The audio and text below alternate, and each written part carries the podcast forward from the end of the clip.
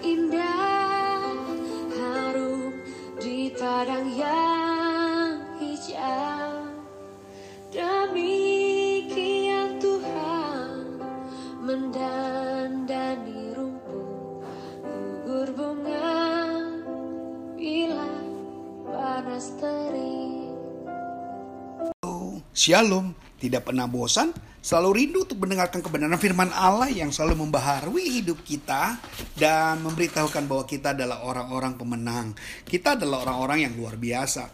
Jangan pernah takut saudara hadapi kehidupan hari ini. Maka saya katakan jangan pernah bosan ya.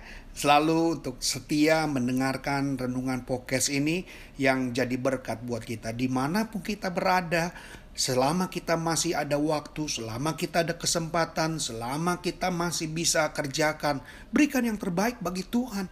Why? Kenapa kita tidak bisa memberikan terbaik? Karena kita hitung-hitungan sama Tuhan. Karena kita merasa bahwa kita nggak sanggup, nggak mampu, atau juga kita merasa capek ya. Nah maka oleh karena itu kita hari ini punya tema adalah ketenangan jiwa ngobrol tentang ketenangan jiwa ini uh, benar-benar satu hal yang spekulasi katakan kapan sih orang merasa jiwanya tenang? Ya biasanya kata orang begini kalau jiwanya tenang ketika ekonominya dicukupkan jiwanya tenang ketika segala sesuatu yang dia mau itu terpenuhi betul nggak salah ya saya katakan nggak salah banyak orang yang tenang ketika sudah kaya tetapi apakah bertahan? Banyak katakan kalau saya udah tenang itu ketika saya sudah uh, mempunyai anak mantu dan cucu. Apakah cukup itu? Belum, ya. Tenang jiwa adalah ketika hatimu terus engkau pautkan kepada Kristus, berdamai dengan Kristus, terus intim dengan Kristus. Itulah yang akan membuat engkau bisa menjadi orang yang tenang. Nah, mengapa rendah hati itu penting? Kenapa kerendahan itu ada ketenangan jiwa? Jadi saya katakan, ketika engkau intim, ketenangan jiwa itu ada. Maka engkau harus apa? Ada pekerjaan yang kita harus lakukan. Kita nggak bisa langsung dapat cuma-cuma ya dalam mengerjakan iman percaya kita. Keselamatan kita kita peroleh dengan cuma-cuma. Tapi mengerjakannya nggak boleh cuma-cuma. Banyak orang mendapatkannya cuma-cuma, mengerjakan dengan cuma-cuma. Yang selesai adalah cuma-cuma. Yang tertinggal cuma cuma-cuma. Jadi kita nggak bisa kita dapatkan keselamatan dengan cuma-cuma dan jangan pernah artikan bahwa engkau dengan mengejar dan mengerjakan keselamatan itu juga dengan cuma-cuma.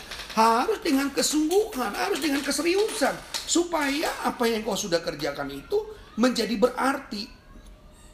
Nah, Matius 11 ayat 29 berkata demikian.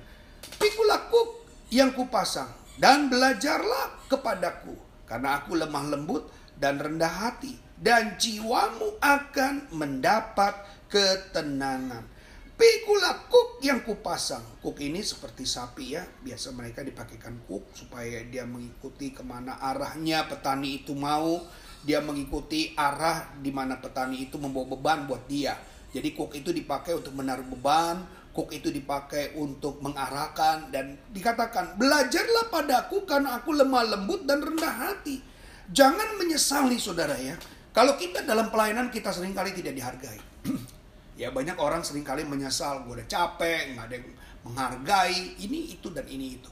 Kalau saudara melayani manusia itu yang saudara dapatkan. Tapi ingat, kalau saudara fokusnya melayani Tuhan, saudara nggak akan pernah kecewa. Saudara nggak akan pernah merasa, iya saya katakan, saya pernah berdiskusi dengan sempat bicara waktu saya mau berdoa sama istri saya pagi-pagi kita naik motor menuju gereja sempat dia diargumen dengan saya waktu saya bilang wah kamu bisa seperti ini nih karena saya. Terus langsung dia bilang apa? Iya kamu dari siapa? Kamu kan dari Tuhan bisa dapat sebuah itu.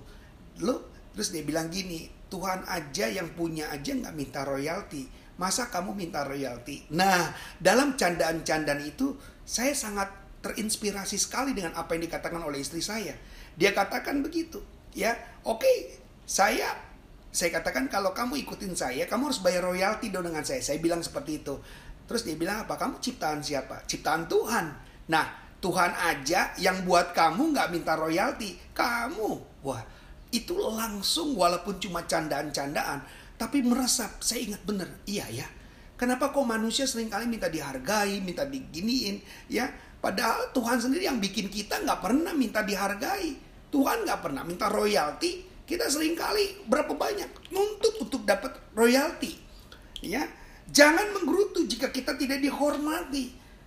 Ya inilah yang harus menjadi kedewasaan kita sebagai anak Tuhan. Jangan sampai kita terlalu naif ya. Saya katakan terlalu naif hanya mementingkan diri saudara. Tapi keluar daripada itu saudara tidaklah baik. Apa untungnya pujian jika kita membuat diri kita hanya berbangga diri? Apa untungnya penghargaan kalau hanya membuat kita menjadi lupa diri? Apa untungnya juga penghormatan jika kita hanya membuat diri kita tinggi hati? Ya, kalau kita bangga diri karena pujian atau kita membuat lupa diri karena penghargaan atau kita menjadi tinggi hati sombong karena penghormatan, sesungguhnya pujian penghargaan, penghargaan dan penghormatan itu hanya kesenangan belaka. Ya, itu hanya kesenangan sesaat. Berapa banyak orang sering kali merasa bahwa dia dipuji, dihargai, dihormati. Tetapi kalau sementara, saya rasa saudara juga marah. Saudara nggak mau menerima yang, sempat, uh, yang sifatnya hanya sementara.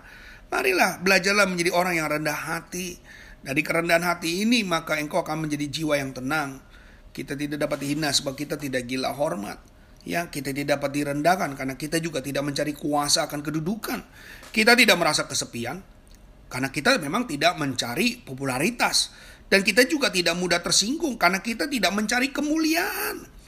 Kita juga tidak dapat dinista atau dihina karena kita tidak gila jabatan. Kita juga tidak dapat dipermalukan karena kita juga tidak mencari muka dan gengsi. Tidak gelisah atau cemas sebab kita memang tidak mencari pujian dan pengakuan. Maukah kita hari ini miliki kekuncian diri dalam diri kita yaitu kerendahan hati supaya kita mendapatkan ketenangan jiwa. Kalau ini yang kita cari melulu, kita cari melulu, kita pasti akan kecewa. Manusia yang hanya mencari di gereja untuk supaya tidak dihina, supaya tidak direndahkan, kes, uh, merasa saudara ditinggalkan, dicemooh, ters, mudah tersinggung, di, di, dibully ataupun dipermalukan, ya saya percaya. Saudara jangan sampai berhenti sampai di situ. Ya, Amsal 29 ayat 23 bilang begini, keangkuhan merendahkan orang, tetapi orang yang rendah hati menerima pujian. Hadiah yang dari Tuhan lebih dahsyat, lebih luar biasa. Ingat, jangan mencari pujian, jangan mencari penghargaan, jangan cari penghormatan. Semua sementara, ya. Kalau saudara benar-benar ingin hati saudara menjadi tenang, ketenangan hati saudara akan berdampak ketika saudara lakukan semuanya sama seperti apa yang Tuhan sudah lakukan kalau Tuhan hanya mencari nama pujian, dia tidak akan pernah mau melakukan mati di kayu salib. Tapi karena dia ingin menyelamatkan saudara, apa pun resikonya saudara, apa pun. Saudara memang tidak sedang mencari-cari hal yang tadi saya sebutkan, tapi saudara harus mencari kebenaran. Dan kebenaran itu harus nyata. Pribadi lepas pribadi. Kalau hari ini saudara diberkati Tuhan, alami kasih dan kuasa Tuhan, maka bagi siapa pun yang hari ini tidak tenang hatinya, sedang dalam keadaan kegelisahan, sedang dalam kegalauan, atau merasa ditinggalkan atau saudara merasa ah saya lupakan saja jadi orang Kristen saya lebih baik tidak jadi orang Kristen. Saya pikir ini akan menjadi kerugian buat diri kita bukan Tuhan.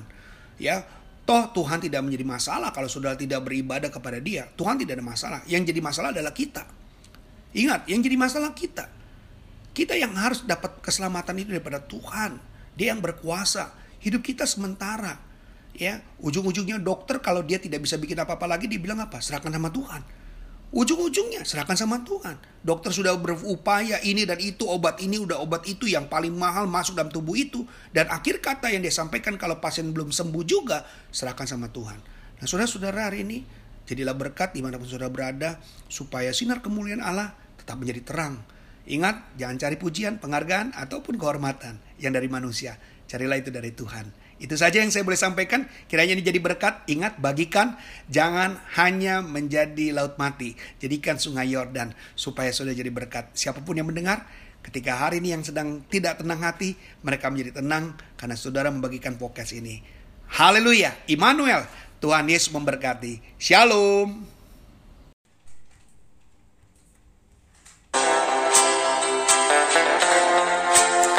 Sampai jumpa esok hari. Kiranya damai sejahtera dari Allah Bapa, kecintaan dan kasih karunia Tuhan kita Yesus Kristus, persekutuan serta penghiburan Roh Kudus menyertai kita sekalian mulai hari ini sampai Maranatha Tuhan Yesus datang. Amin.